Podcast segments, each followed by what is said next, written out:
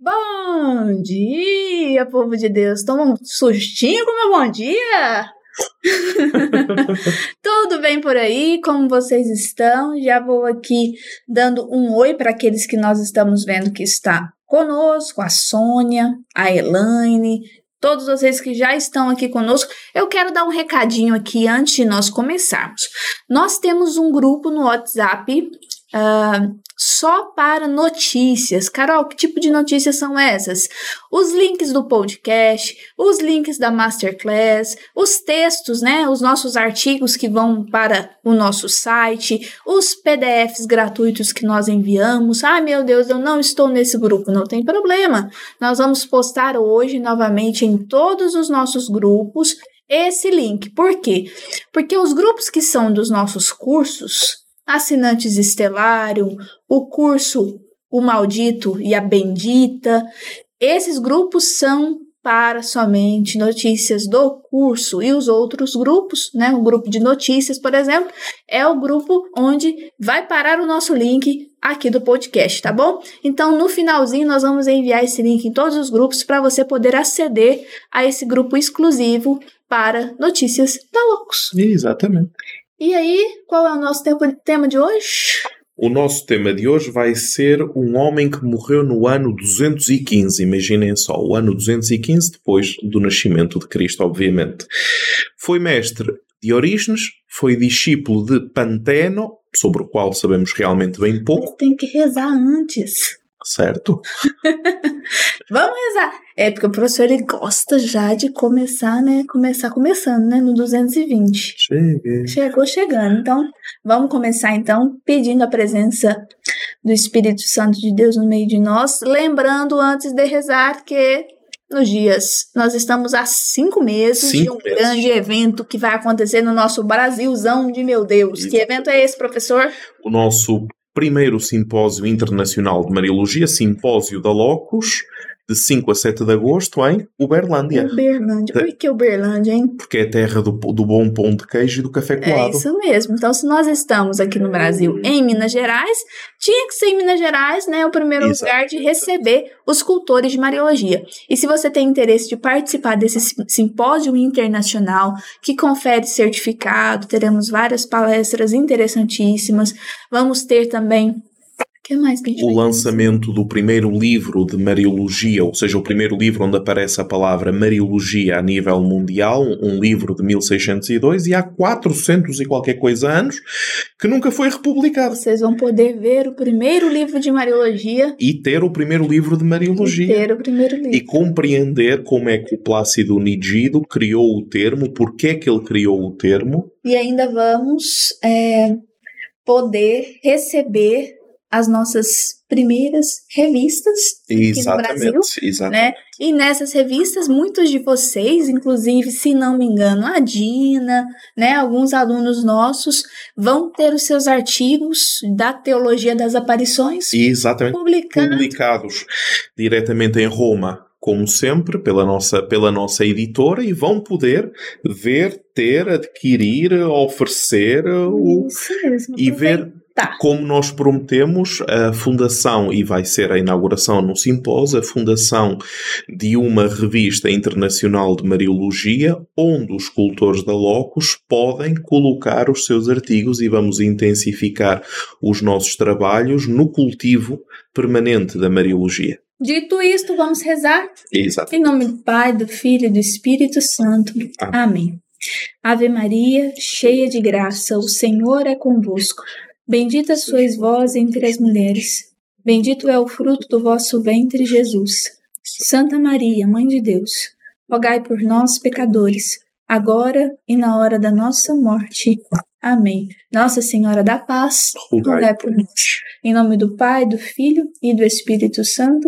Amém. A Mônica está perguntando aqui quando será o simpósio. O simpósio vai acontecer nos dias 5, 6 e 7 de agosto. Mais informações, fale conosco pelo WhatsApp, porque nós vamos te orientar para poder também te conhecer, senhora Mônica. Exatamente, exatamente. E hoje um tema, né? Nós continuamos com a nossa patrística e Exatamente. o que os padres da igreja falam sobre E- Maria. Exato. Daniel, por que, que é importante nós tratarmos de patrística. Porque que acontece? Nós temos aqui, não sei se é coisa do Brasil ou se é coisa mundial, nós temos o costume de se dedicar só aquilo que aparentemente é de interesse meu. Então, eu quero estudar sobre Nossa Senhora, eu quero Mariologia Bíblica, assim, o, mais rápido possível. Uhum. Quero também aparições, Exatamente. não teologia das aparições, eu quero as aparições. Isso. Eu quero também dogmas. Então, acaba que a Mariologia se resume nisso, Hum. né? E nós estamos fazendo uma proposta diferente, que é de trazer Isso. dos inícios, Dos né, das fontes. Por que o interesse? O Porque, interesse. porque a necessidade de começar na patrística. Qual é o, o, grande problema que nós estamos a enfrentar hoje? Eh, nós, como cristãos, confissão cristã católica, grande parte de nós que estamos aqui a ouvir somos cató- católicos, mas se calhar a caixa que nos engloba a todos é confissão cristã, nós vivemos numa cultura. E a cultura que nós temos no terceiro milénio é a cultura onde a memória e a história não se encontram. Não se encontrando, acontece um cataclismo. Isto é, antes de nós não existia mundo, depois de nós talvez exista. O desconhecimento da história leva-nos a cometer erros cíclicos. O desconhecimento da história da Mariologia leva-nos a cometer as duas, as famosas duas fações, que é o maximalismo e o minimalismo. O maximalismo mariano normalmente está associado à propagação eh, de mensagens de aparições, normalmente está associado que eh, funcionam como um substituto da palavra de Deus. O minimalismo normalmente está associado com a rejeição em bloco eh, de tudo aquilo que são eh, movimentos marianos e uma interpretação da palavra de Deus com categorias sociopolíticas, mas não com categorias eh, de real boa notícia, Uhum. de real mistério de Deus. O que é que sobra? Sobra a coerência que acompanhou a Igreja durante séculos, que olha para a Sagrada Escritura como revelação dos mistérios de Deus e a interação da revelação, a interação com a revelação de nós, terceiro milénio, com a revelação, não pode ser feito eh, deitando para trás das costas toda uma tradição interpretativa que nos fundou teologicamente como igreja, eclesialmente como igreja. Nós somos filhos, já o dissemos, nós somos filhos de séculos de moralização dos mistérios de Deus. Faz isto, não faças aquilo, em que o conhecimento dos mistérios da fé que conduzem o ser humano, o cristão, normalmente àquilo que é su- o seu, o seu comportamento, vamos dizer assim, mas conduzem a partir de uma atitude interior de encontro, do homem que se deixa encontrar por Deus, do homem que ouve, que ouve, que escuta a proposta de Deus e depois dá-lhe uma resposta. Um diálogo real. No encontro existe diálogo real. Num não encontro existe uma carteira de funções, de tarefas a serem realizadas para alcançar alguma coisa. Mas a esperança não se conquista. Os padres da Igreja eram muito cientes disto, combateram muitos dos erros doutrinários que nós ainda hoje em dia temos, Sim. que é sempre o binómio As mesmas perguntas, né? mesmas perguntas, mesmas respostas, mas a dificuldade é, se na época o cristianismo era minoria, era novidade, era o que é que é o cristianismo, quais é que são os mistérios da fé, hoje o cristianismo é ah, mais um a falar, mais um a dizer, e dizem sempre o mesmo e chegam a lugar nenhum.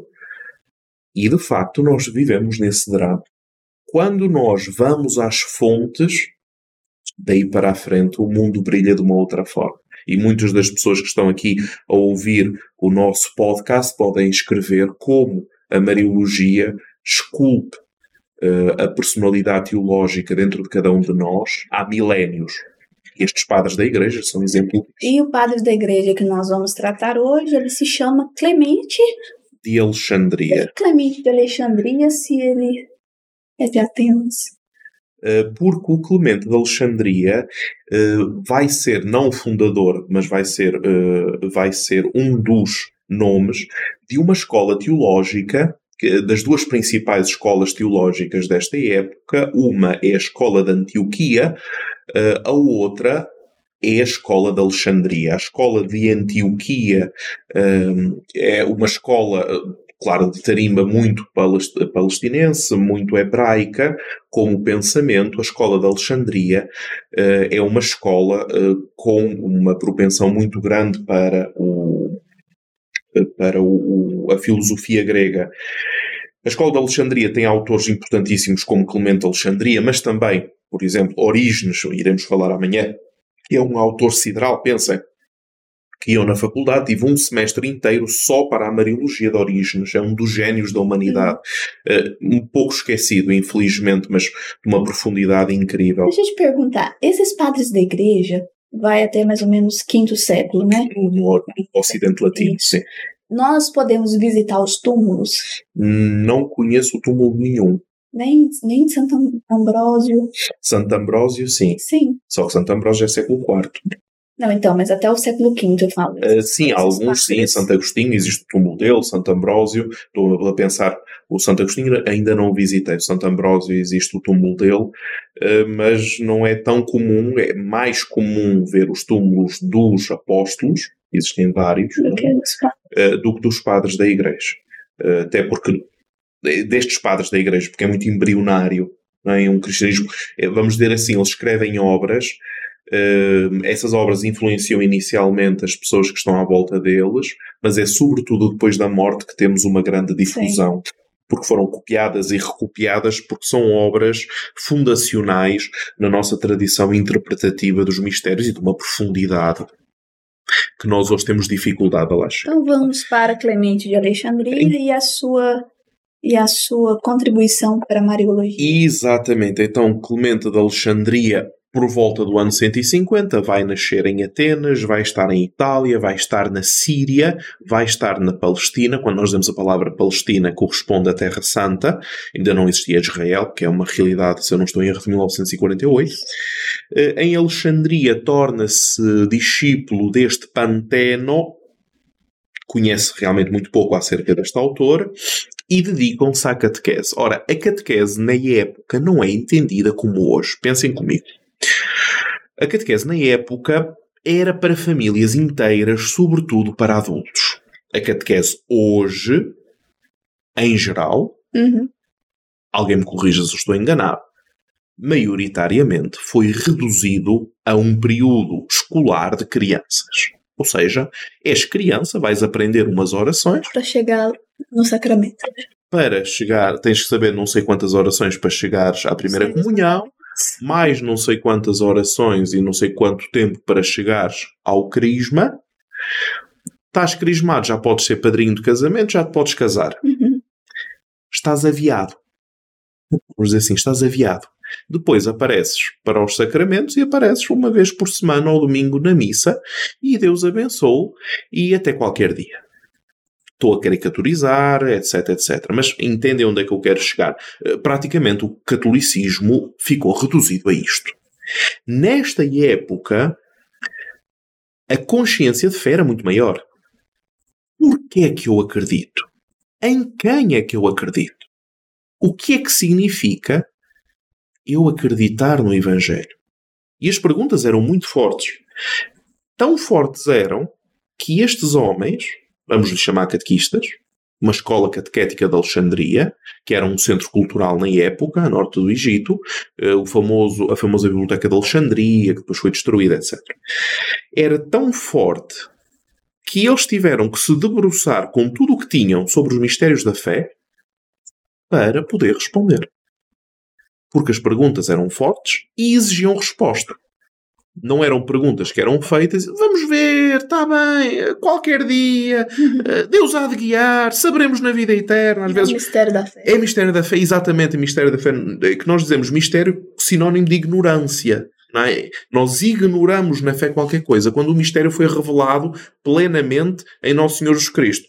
Ou foi revelado plenamente e as Escrituras estão certas, ou não foi revelado plenamente e então nós justificamos a nossa ignorância.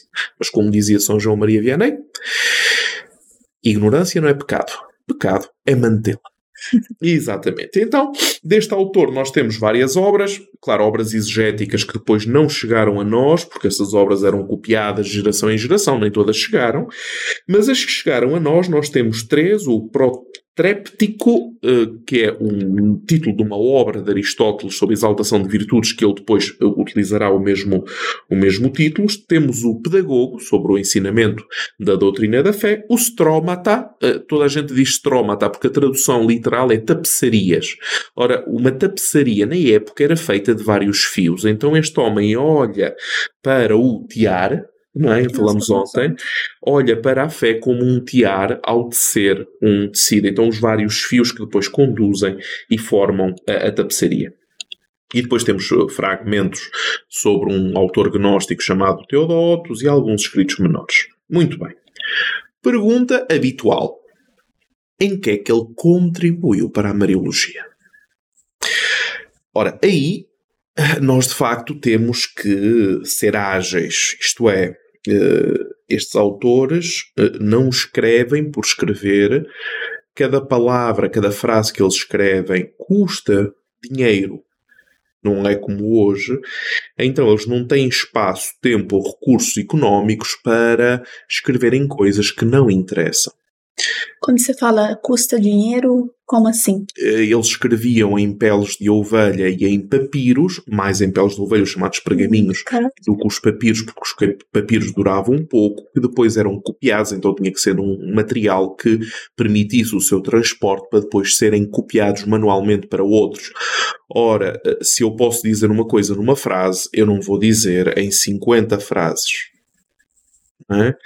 Então, assim sendo, a, a linguagem é um pouco críptica é necessária uma, uma reelaboração de linguagem para entender, eh, na verdade, as palavras. Mas, de qualquer uma das formas, vocês vão ter, os, vocês têm os textos na descrição do, eh, deste vídeo do YouTube, vocês têm os textos no nosso site logosmariológicos.org, onde nós, de segunda a sexta, publicamos sempre o texto base que nos serve para uh, para realizar o, o podcast. Dias depois do nosso podcast, nós colocamos ele no, no Spotify, Google Podcast e iTunes, e, e além disso, né, o áudio lá, e nós colocamos também áudio, vídeo e texto, e texto. não o texto daquilo que nós estamos falando somente, mas o texto completo, uhum. com todas essas citações, para você poder também utilizar e replicar. Exatamente, e difundir. Então, sobre Mariologia, este autor vai fazer uma passagem muito interessante que é associar Maria à Igreja. Claro que nós, no terceiro milénio, depois do Vaticano II, não temos problemas em associar Maria à Igreja, ou até Maria como mãe da Igreja. Nesta época é diferente. Porquê? Nesta época, nós vamos ver como constituindo-se a comunidade eclesial e olhando para os mistérios, eh, para a Igreja como um mistério, eh, nós começamos a ver como a imagem da Igreja é tirada a partir de Maria. Maria como Igreja nascente. Então, falar de Maria como Virgem e Mãe e esposa do Verbo é a mesma coisa de falar como Maria Virgem, como a Igreja Virgem e Mãe e esposa do Verbo, chamada Sponsa Verbi. Eh, pela primeira vez, nós assistimos na patrística que o termo de comparação não vai ser a concepção virginal, ou seja, a Igreja concebe no batismo ou na pia batismal virginalmente os seus filhos, ainda não é essa concepção, mas vai ser o parto virginal. Porque o parto virginal, na concepção de, de Clemente de Alexandria, vai indicar a forma como a Igreja, à imagem da Virgem Maria, permanece perante os seus filhos. Claro, melhor do que qualquer, qualquer explicação que nós, podemos, que nós possamos dar eh, é mesmo ouvir os textos. Com um particular, nós hoje estamos habituados muito à pia batismal e São, e São, São Luís Grignon de Montfort ajudou também a sedimentar essa ideia. Nós hoje estamos muito habituados em que a Igreja é mãe e concebe os seus filhos na pia batismal. Nesta época, esta história dos sete sacramentos, como nós temos hoje, caminho, etc, etc. Reparem, exatamente, reparem que uh, batismo e Eucaristia, sim, desde sempre, mas se calhar um elemento que ficou muito esquecido e que estamos a tentar redescobrir no terceiro milénio, não é tanto os sete sacramentos, mas a palavra de Deus. Nós somos gerados na palavra de Deus. Mas ouçamos o que é que ele diz no, na obra O Pedagogo. A Virgem Mãe Maria, a Virgem Mãe Igreja. Todas as mulheres grávidas que se tornaram mães dão leite, mas Cristo Senhor, fruto da Virgem, não considerou bem-aventurados os seios das mulheres, nem os julgou capazes de nutrir. Mas depois que o Pai amoroso e bondoso fez chover a palavra do céu, ele mesmo se tornou o alimento espiritual dos sábios.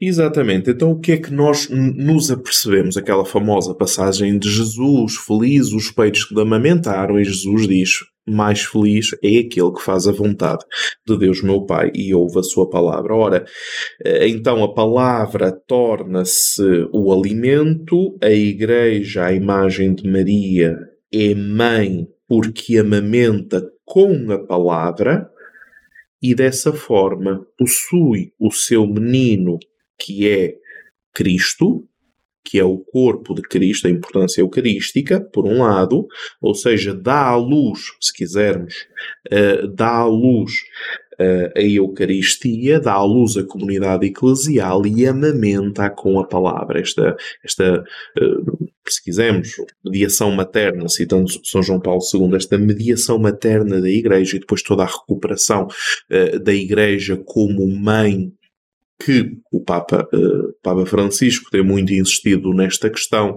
ainda que hoje em dia dizer mãe, uh, dizer mulher, dizer feminino, devido aos vários uh, movimentos de reivindicação que existem já há umas décadas, parecem significar coisas diferentes para pessoas diferentes, em ambientes eclesiais diferentes.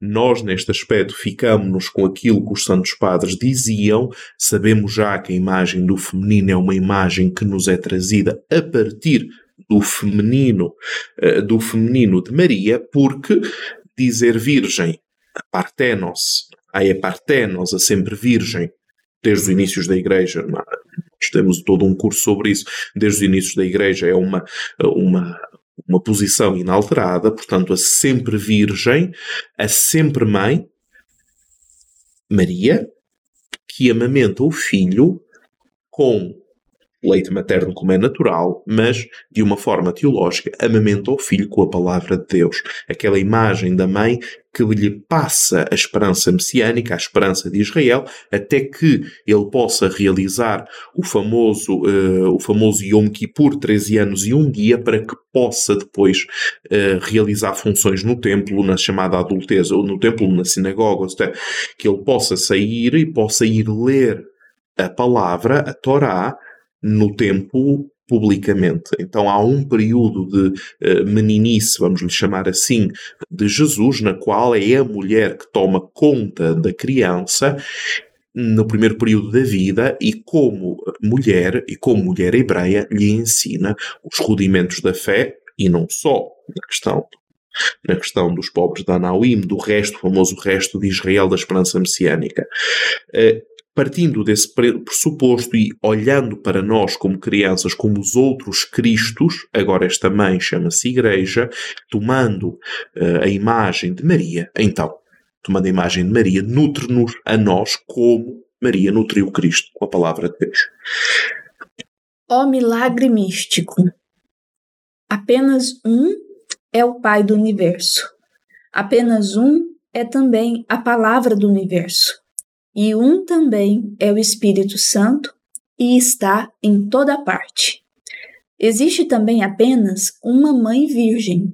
Gosto de chamá-la de igreja. Só esta mãe não tinha leite, porque era a única que não era mulher. É virgem e mãe ao mesmo tempo, intacta como uma virgem, amorosa como uma mãe. Ela chama as crianças para si e as alimenta com leite, isto é, com o Verbo feito criança.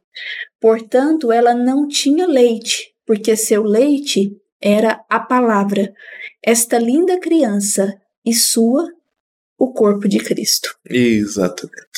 E na questão da corporeidade de Cristo, recordo sempre as palavras de São Paulo: Cristo é a cabeça e nós, os seus membros. Então, dizer corpo de Cristo ou dizer nós, igreja, é dizer o mesmo. E, esta, e este é um dos textos. Um segundo texto é o famoso Stromata, significa literalmente tapeçarias. Uh, é curioso eu, dizer isto porque mesmo eu, das várias vezes que me, que me cruzei com o texto do Stromata, uh, que é uma das obras primordiais do cristianismo, uh, tive o cuidado várias vezes de procurar a origem da palavra para ver se algum outro significado se pudesse encontrar, mas não, significa mesmo tapeçarias. Acho que vai ficar na memória das pessoas uma obra chamada Tapeçarias que fala dos mistérios da fé e não de tapetes. Então vamos lá. Maria é virgem no parto, como as Escrituras. Ao que parece, para muitos, e até hoje, acredita-se que Maria seja uma puérpera para a geração de seu filho, enquanto ela não é uma puérpera. De fato, alguns dizem que, examinada pela parteira após o nascimento, ela foi encontrada virgem. Tais são as Escrituras do Senhor para nós, que geram a verdade e permanecem virgens. Depois de terem ocultado os mistérios da verdade, ela deu à luz. Ela deu à luz, diz a Escritura como aquela que concebeu por si mesma, sem relação conjugal. É por isso que as Escrituras estão grávidas para os gnósticos. As heresias, por outro lado, não tendo aprendido isso, as rejeitam como se não estivessem grávidas. Ora, quando quando uh, Clemente Alexandria vai dizer ela deu à luz e não deu à luz, como dizem as Escrituras, esta frase, que parece um paradoxo, está no Apocalipse de Ezequiel. Portanto, estamos a falar da literatura apócrifa do Antigo Testamento. Uh, eu relembro-vos que a fixação dos livros do cânon é do século IV do Novo Testamento e dos chamados livros inspirados, e a fixação dos livros, da lista do elenco dos livros inspirados do Antigo Testamento é do século VI, e nós estamos aqui no século III. O que é que acontece?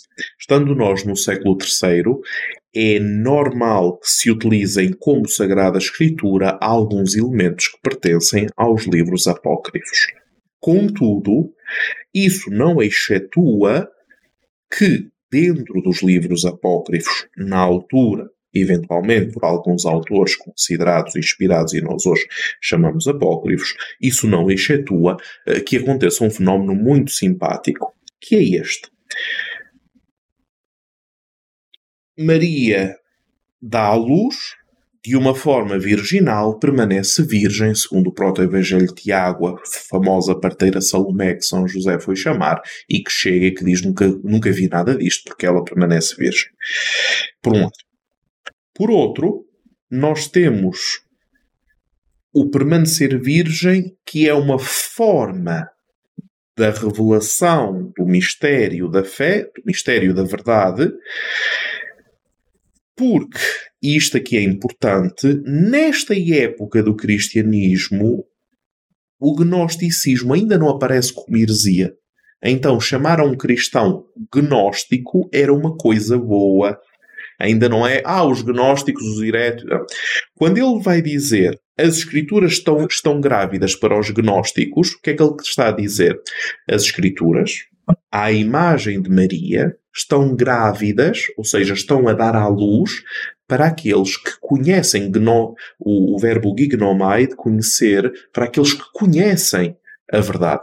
Então, aqueles que conhecem a verdade vão à Sagrada Escritura e encontram a profundidade do sentido dessa verdade, até porque depois será os famosos cinco sentidos, da, ou cinco, uh, cinco, cinco sentidos da Sagrada Escritura, que depois na Idade Medieval acaba por uh, ganhar corpo, aqui já estão presentes. Isto é, na escola de Alexandria eles olham para as Escrituras, a imagem de Maria, a relação Maria-Palavra, ao olhar para as Escrituras existe um significado profundo que vai para além da letra, do significado literal existe um significado mais profundo, pois aí temos o significado anagógico, alegórico, etc., até chegar ao sentido espiritual, que é o sentido pleno da Sagrada Escritura.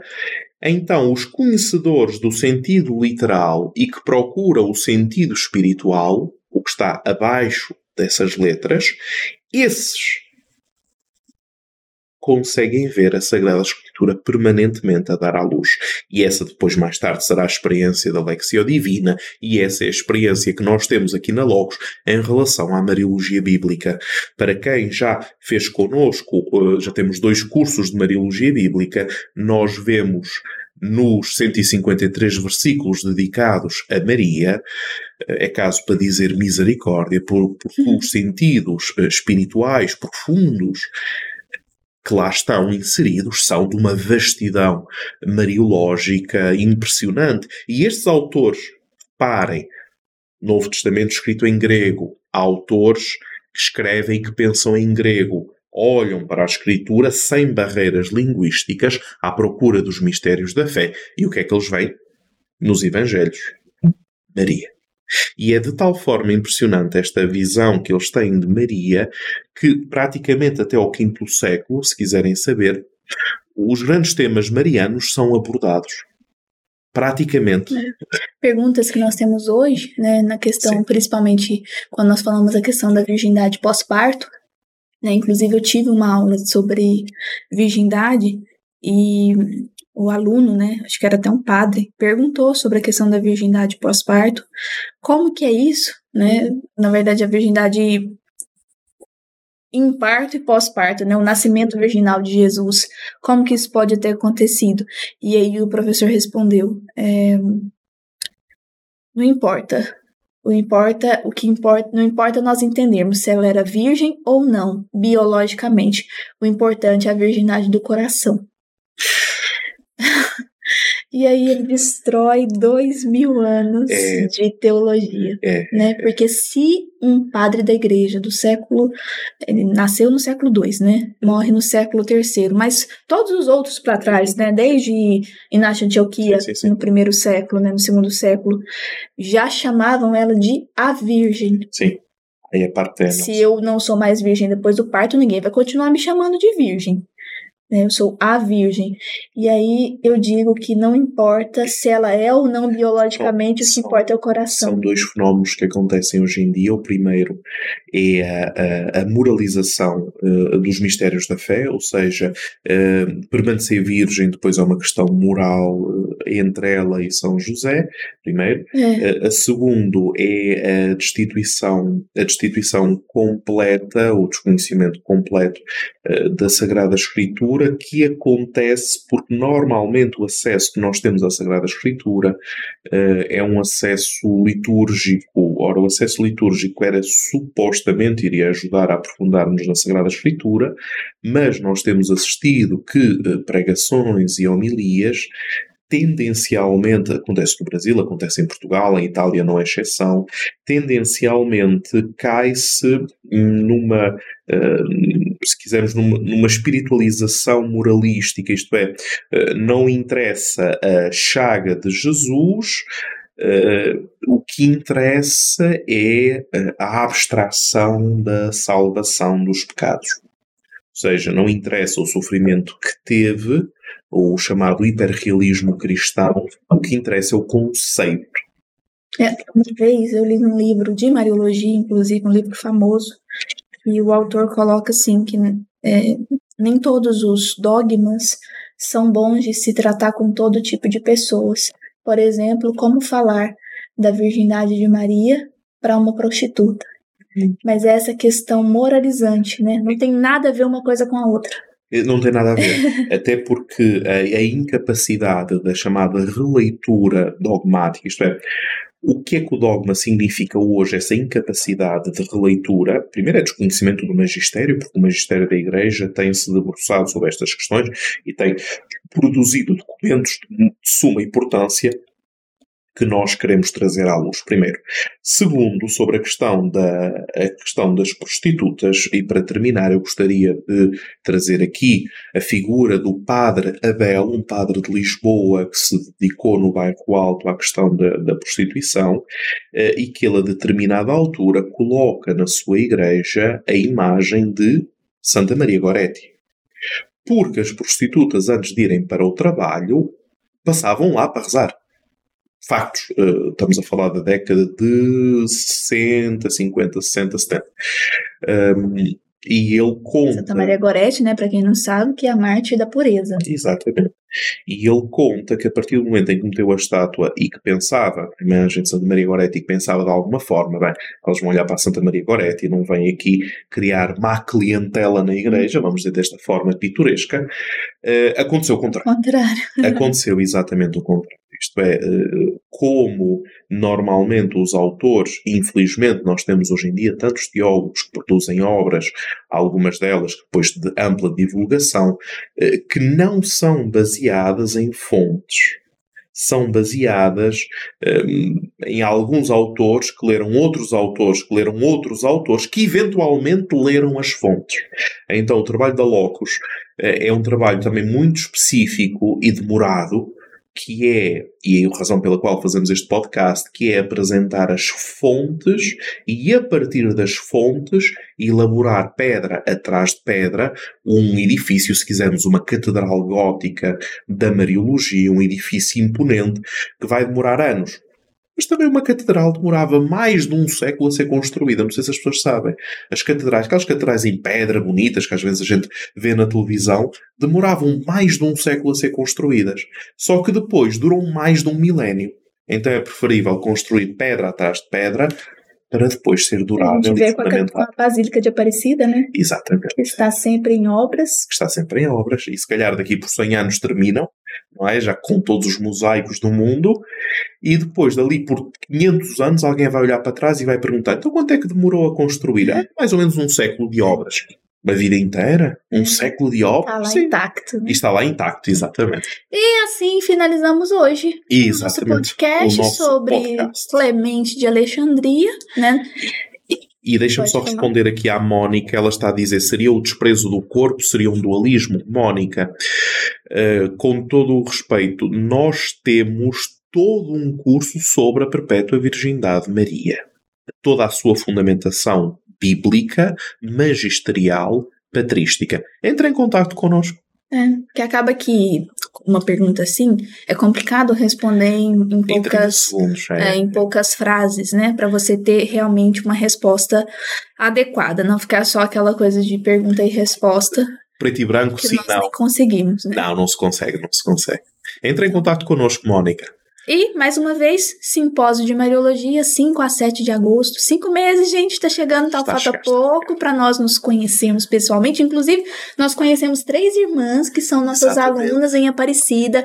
Irmã Gislene, a madre provincial, achei chiquérrimo, agora ela é provincial, que é a irmã Eli. Alto clero. Alto, alto clero. E também a irmã Cecília Morim. Então, eu deixo aqui o meu abraço mais uma vez para vocês. Foi um prazer conhecê-las pessoalmente. Eu imagino como vai ser poder uh, conhecer simpósio. todos vocês no simpósio. Vai todos ser juntos. uma benção. E a gente se vê então amanhã. Às 9 horas da manhã. 9 a.m. Exatamente, às 9 horas da manhã. Imaginem só quem é que vamos tratar amanhã. Quem? Orígenes. Agora sim. É. Como é que se diz? O bicho vai pegar? O bicho vai pegar. Exatamente. Segura Or... na cadeira. Orígenes é Orígenes. Amanhã preparem-se para um podcast. E faça uma proposta para você durante essa semana de convidar pelo menos uma pessoa por dia para o nosso podcast. Vai lá, manda mensagem e fala: olha, eu tenho aqui para você uma sugestão de formação intensa sobre Maria e de forma gratuita. Ai, meu Deus, se a gente pudesse ter tido isso antes, né? É, exatamente. Ah, ia ser termos crescido uh, com o podcast Mariologia. Deus nos abençoe e até amanhã. Se Deus, Deus quiser. quiser.